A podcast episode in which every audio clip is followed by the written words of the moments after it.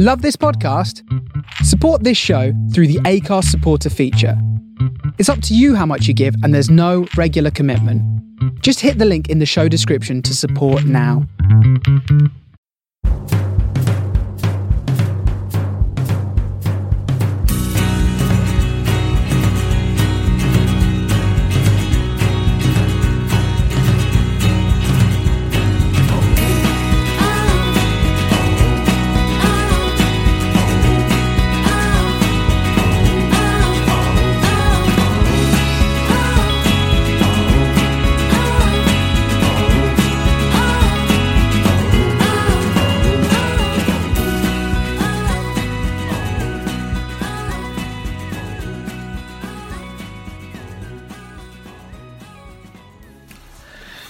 Good evening and welcome to the latest Man on the Post European Football Podcast with me, your host James Rowe. And tonight I'm joined once again by my partner in crime, Scott Munro. Scott, good evening. How are you? Good evening, James. Yeah, I'm not too bad. How about yourself? Yeah, keeping well, thank you. Been a bit busy today with the uh, interview front. I interviewed uh, James Holland, who plays for uh, LASK Linz in Austria, and uh, current Sheffield United defender Richard Stearman. So, uh, been very busy today. Remember you telling me about Richard Stearman on Friday. I hope it went all right. It did. Uh, he was very, very enthusiastic, and uh, he was uh, he was grateful, uh, you know, for the professionalism and everything. And um, I shall um, I shall get those uh, written up in the coming days, and uh, fingers crossed that um, followers will be able to keep an eye on my interviews, and yeah, we'll keep going and see what the future will bring. We are here, as always, to speak about European football and cast our net very wide. And tonight we are going to talk about French club Montpellier, who are currently sitting third in Ligue 1. Montpellier, of course, won the French Ligue 1 title in 2012. Uh, 2012 and uh, they've had a bit, a bit of an inconsistent time since then, but they've had a tremendous start to the um, to the French league campaign, notably winning against Toulouse and Bordeaux and Nice. And under the tutelage of their current manager, Michel Der Zakarian, they are sitting pretty at the moment. So we are going to kick off tonight by speaking about their Phoenix from the Flames kind of um, impressive rise up to the top three of um, Ligue 1 in France. What's your opinion about this, Scott? Yeah, it's been, um, as you say, it's been a bit of a rocky ride for them ever since um, winning the league back in 2011, 2012. It's been a bit very hit and miss. Uh, they won the league on the final day of the season against uh, Auxerre a few years ago, but um, this this season they've been really good. Um, they haven't lost since the opening day of the season, which they lost uh, to Dijon. I was going to make a mustard pun, but I thought I'd cut it out. It's not. It's not. It's not worth it. But yeah, they've, they've been really good. They've, they've settled on a on a system, a, a back three, playing a, a three five two or a three four one two, and they've got like a, a veteran defender, uh, Hilton. He's 41 years old and he's marshalling the defence. And he's played nine games this season, and he's just standing it's, with the settled system and then doing really well. It's added a bit of stability up top, and they've got um, an informed striker, which uh, they've got on loan from Toulouse with uh, Andy Delort, who's who scored at the weekend and um, has got them firing. Yeah, you mentioned about Vitorino Hilton. He's also the club captain as well, and he has Yeah. he has experience in the past with, uh, I believe, Olympique Marseille, and uh, Yeah, and Lens, and uh, as well. So they've they've they've always had a, a decent collective, and I also think their chairman needs to have um, a, the light shone upon him because uh, the chairman Laurent Nicollin, he's um, he's been extremely uh, careful in terms of budgeting, in terms of attracting players. And um, yeah, everything a chairman should be really looking at the club at a long term perspective, looking after the club. And it's great to see this this team who uh, you know once lauded as perennial relegation candidates every single year, uh, climb back up to the echelon, uh, t- top echelons of the table. My memories of, of Montpellier is when I went to wa- I went to watch them play Arsenal in the um, 2012 uh, ch- uh, 2013 Champions League campaign, and we won 2 0 at home. Thanks to goals by uh, Jack Wilshere and Lucas Podolski, it was absolute belter by the way, a tremendous volley. And Vince. yeah, and that Montpellier side were extremely unlucky not to get a point. They looked really um, resolute. They looked really organised, and they've had some very good players. And um, they um, they are um, it was it was a new name in the Champions League. You didn't really get to see uh, a team of that ilk come along every so often. So I decided to uh, take my chances and go all the way from Amsterdam to watch the match, and I wasn't disappointed. But yeah, Montpellier um, are a very very decent side. They've also got a very very good uh, women's team as well. I uh, interviewed uh, Anouk Dekker, who won the European Championships with the Netherlands ladies back in 2017. And when I interviewed her and spoke to her about Montpellier, she said about the, the facilities the club has and how well they're looked after and how professionally ev- everybody at the club is treated. So uh, I think Montpellier fans can be quite uh, sa- um, quite satisfied at this moment in time. Yeah, I would ag- agree with that. And maybe they're a bit. I would say. Uh, how would I say it? It's not overlooking this, so that they're probably taking a game by game process where they're where they're doing well at the moment, like not trying to get o- ahead of themselves. Yeah. But by every game, because you know who's top of the league is PSG, and they're gonna probably run away with it. But if Montpellier keep going on about this, they could get European football next season. They could they could do as well, and they had a period in, in the early nineties where they uh, also played in European football. I think they uh, they also beat PSV Eindhoven as well back in back in that in that um, at that time. And uh, as you as you say, with Paris Saint Germain running away with it, Paris Saint Germain play Lille this Friday, and Lille under Christophe Galtier are also doing extremely well. And you know, people will often say, "Oh, they're over the hills and far away. They've won it already." It's still 27 games to uh, 27 games to go. There's still many a twist and turn ahead. I mean, yes, it's highly likely that Paris Saint Germain will win the uh, Ligue 1, but um, in terms of the European spots and the to and fro in, I think we may well see um, a, a couple of different teams from France qualifying for Europe next season.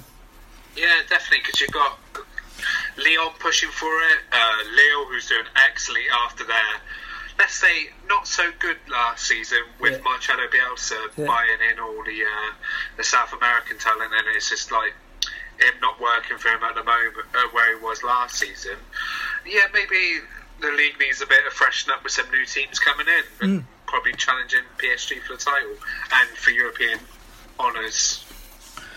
Yeah, I, I also think as well, having watched a fair few French teams down the years, and most recently in um, in Nice and Monaco and Montpellier in this instance as well, um, I think people are far too quick to uh, to cast off the league in terms of depth. I think it's a, I think it's, it's an acquired taste. I think it's a league that you would want to watch, and um, you know, anyone can beat anybody, especially in terms of. You know the, the mid-table teams, especially home advantage, doesn't seem to be extremely apparent neither.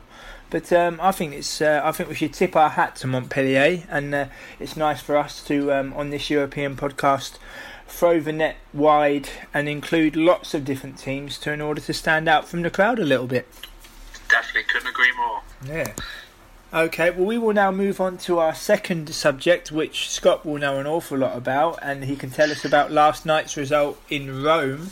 We are now going to discuss uh, Lazio Inter from last night, and we are now going to shine a light on uh, on Lazio in particular. Scott, what, what were your opinions of last night's match? Uh, Inter uh, come out of the game with a, a very comfortable 3 0 victory.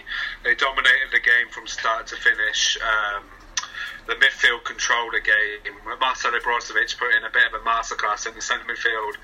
And if you give two chances to Mauro Icardi, he's going to punish you.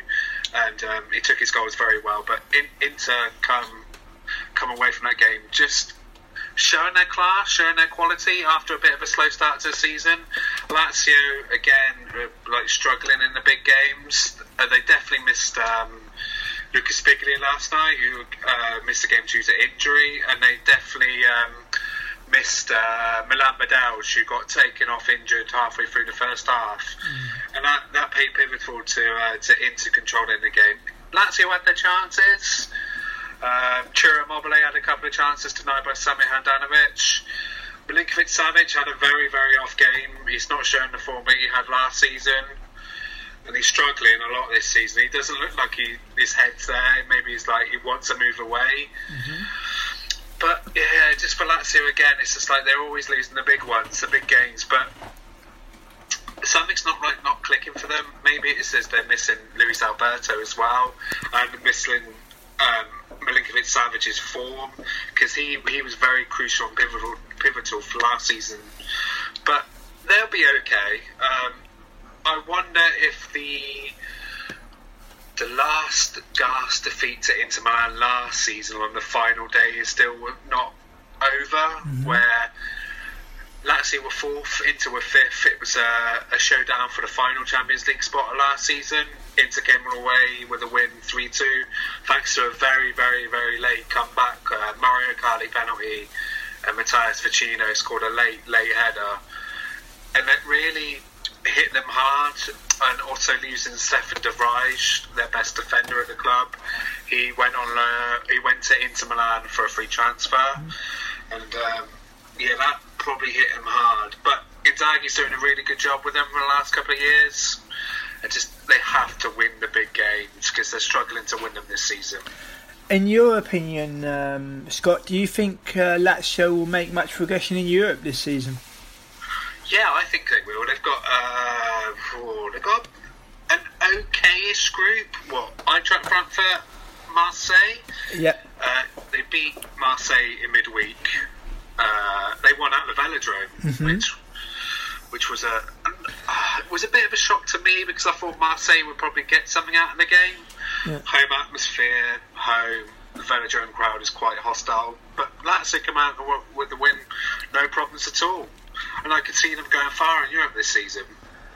Yeah, I watched uh, part of the Lazio Marseille uh, Marseille Lazio game um, last Thursday, and what one thing was apparent to me was one of the stands at the Velodrome appeared to be completely empty, and there was a there was there was a bit of fisticuffs as well in this in, in and around Marseille before the uh, before the match, and I wonder if the raucous atmosphere of the Velodrome could really rear its head on a particular occasion like that, especially with one uh, with one state with one stand empty.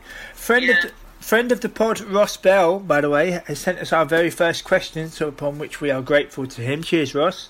Uh, he would like to know, uh, and maybe you'd be able to um, shine some light on it, uh, Scott, about um, how is Bielsa's reputation in Italy after his uh, experience with Lazio. I don't really think he had a reputation with Lazio, was only there for two days. Mm. He, he, came in uh, after uh, the end of the 2016 season, like in the summer, uh, on a two-year deal, I think it was. Um, only there for two days. Requested all these players to be signed. Didn't happen. Threw his toys out the pram, and then they rehired Simone Inzaghi. Yeah. Yeah, um, what's your opinion of Claudio uh, Lotito, the chairman? Do you think do you think he's a good chairman for Lazio? Uh, he's a bit hit and miss in my eyes. He gets he gets a lot of criticism from the Lazio fans. When he first took over about ten years ago, he was getting death threats. He was getting bullets in the post. He was getting everything fired at him. But I, uh, year after year, he's done a good job. He's found some absolute gems for the club. It's like getting Ciro back to back to Italy from his two awful years at Borussia Dortmund and at Sevilla on loan was a was a masterstroke, and he's he's got the best out of. Uh, Luis Alberto, who did not have a good run at Liverpool, and Serge Milinkovic Savic. But yeah, I think he's year by yeah, he's done all right for the club. Hmm. And uh, we can shine a light on Simone Inzaghi because I think the uh, I think the parents of the Inzaghi brothers can take a lot of credit. They've got one manager, they've got one of their sons managing Lazio and the other one managing Bologna. So there, there, must there must be something in their genes. And looking from afar as well, Scott, they both appear to be two, not just ex- extremely intelligent footballers, but also two extremely intelligent men. Yeah, uh, Simone Inzaghi is a very astute coach. He um, he doesn't settle on one system. He's got a couple of systems at Lazio. Uh, last couple of years, Actually, last 18 months he's been playing with a back three and then with one or two up top, so like a 3 4 3, a hybrid of that. And he's got them very well organised and very astute and is getting the best out of that front three, which was uh, Serge Milinkovic-Savic, Luis Alberto, and uh, Ciro Immobile. Mm-hmm. And Immobile was on form last season, so that, that system is acquired for them.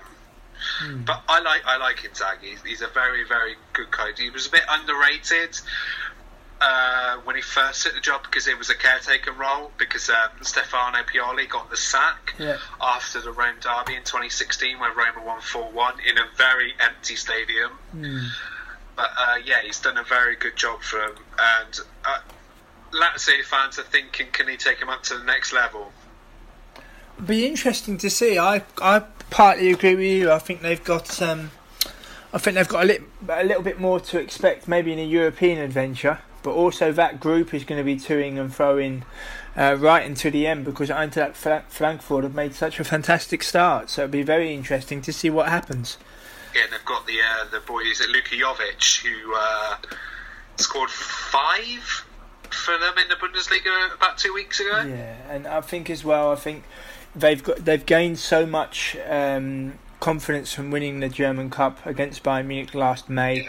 Also have Jetro Willems, who although um, is often overlooked at international level on his day when he's on it, he's extremely powerful, ex- extremely quick. And uh, he can be a, he can be a real handful. So I think um, I think it's going to be a, a very interesting Euro- Europa League group, and uh, be very interesting to see who comes out of Lazio's group in particular. Yeah, definitely, completely agree with that. Okay, well, we are now going to, as our third subject, we are now going to look at the very, very big gargantuan club in Germany, some might say, although, you know, apart from the obvious. In uh, Borussia Mönchengladbach, a third. Um, in the 1970s, this club was absolutely mammoth. This club would, uh, was reaching uh, European uh, finals, and this club was winning domestic Bundesliga titles. Uh, they're currently up in the top three, having won three of their last six matches.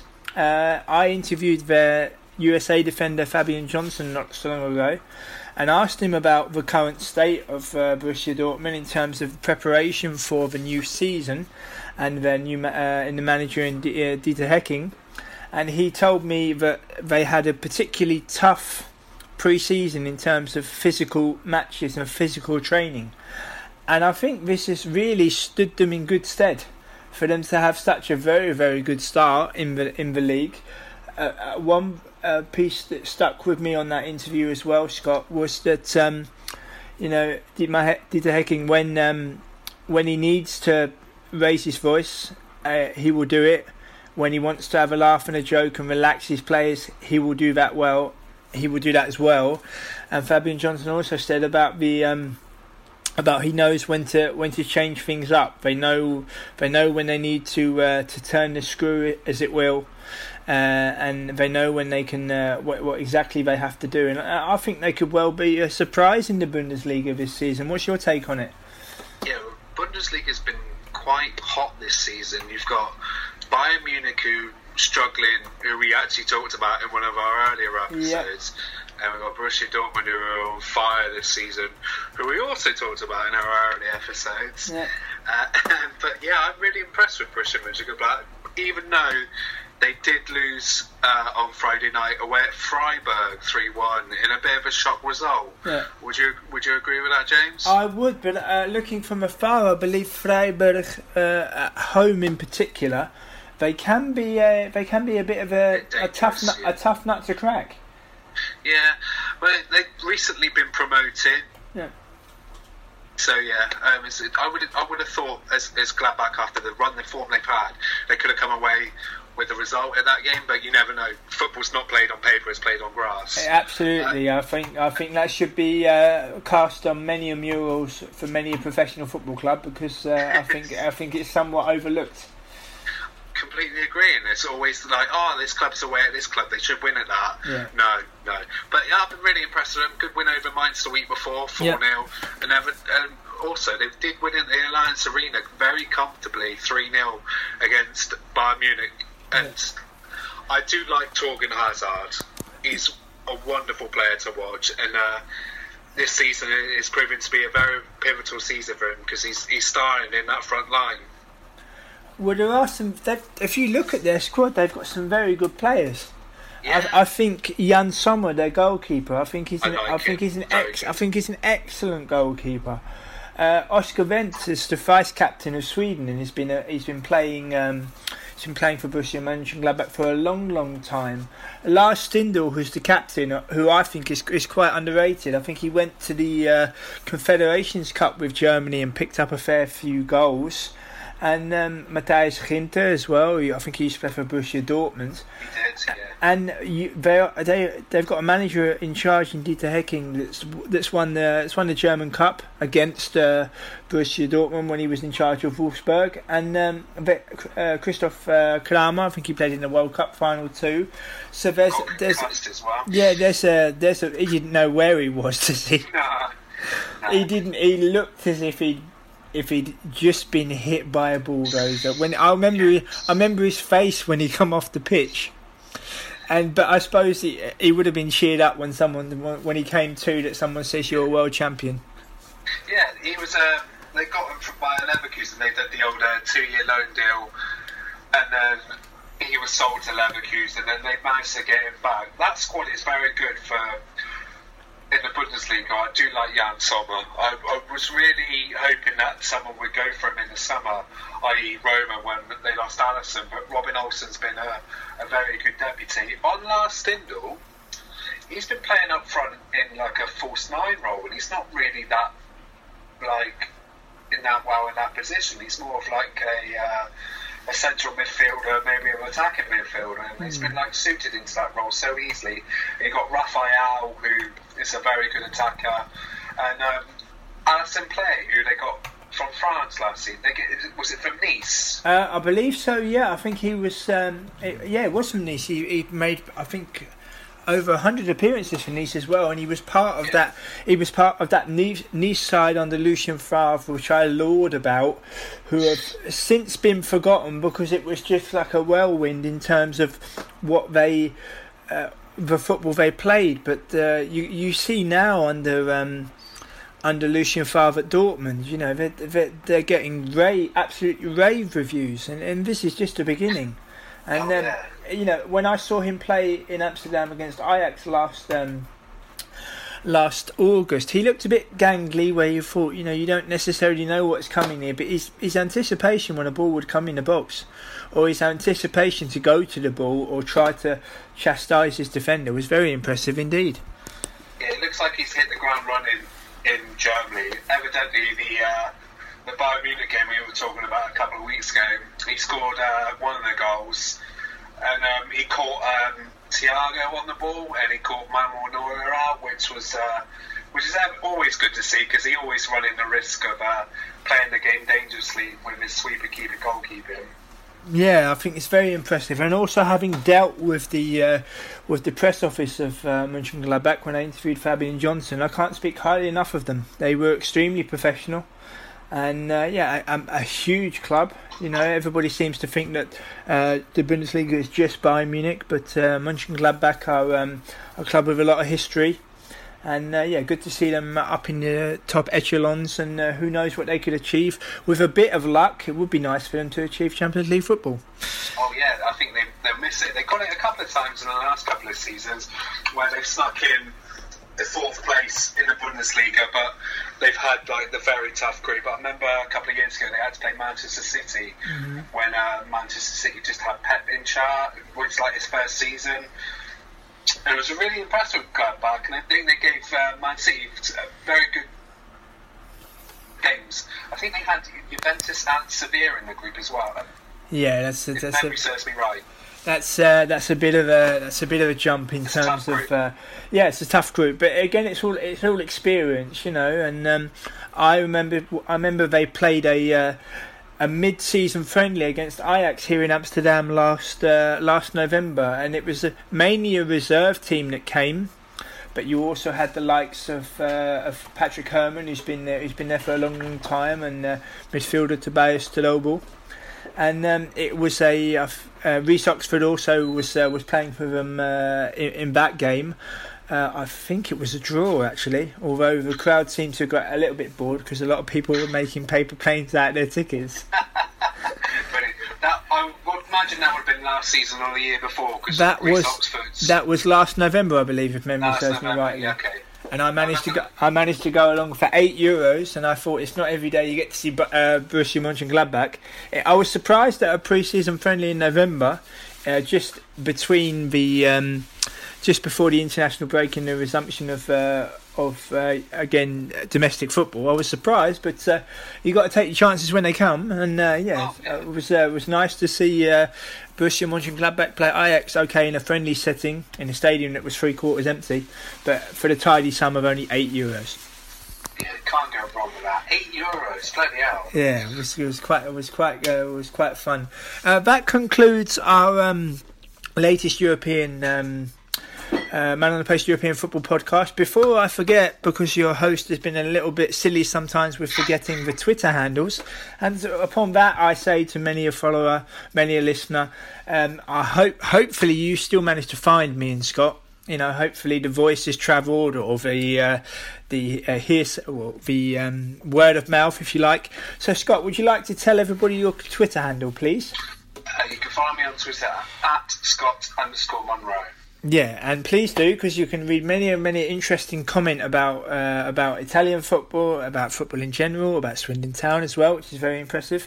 Uh, followers may also wish to follow me at at James Rowe and L. And should you have any questions for us both going forward for future pods, however vague you think they may be, then please forward them through, and uh, we'll do our very very best to answer them. We've had our first question in tonight, so we'd like to think the ball is now rolling. So. Don't be shy and feel free to send them through. Finally, we'd like to point you in the direction of the Man on the Post uh, network. Uh, there's many a thing to uh, to look through on the Man on the Post.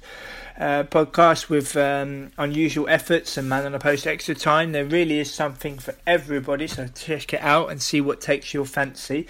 And we look forward to you joining us again next time, listener. And always remember to keep your man on the post.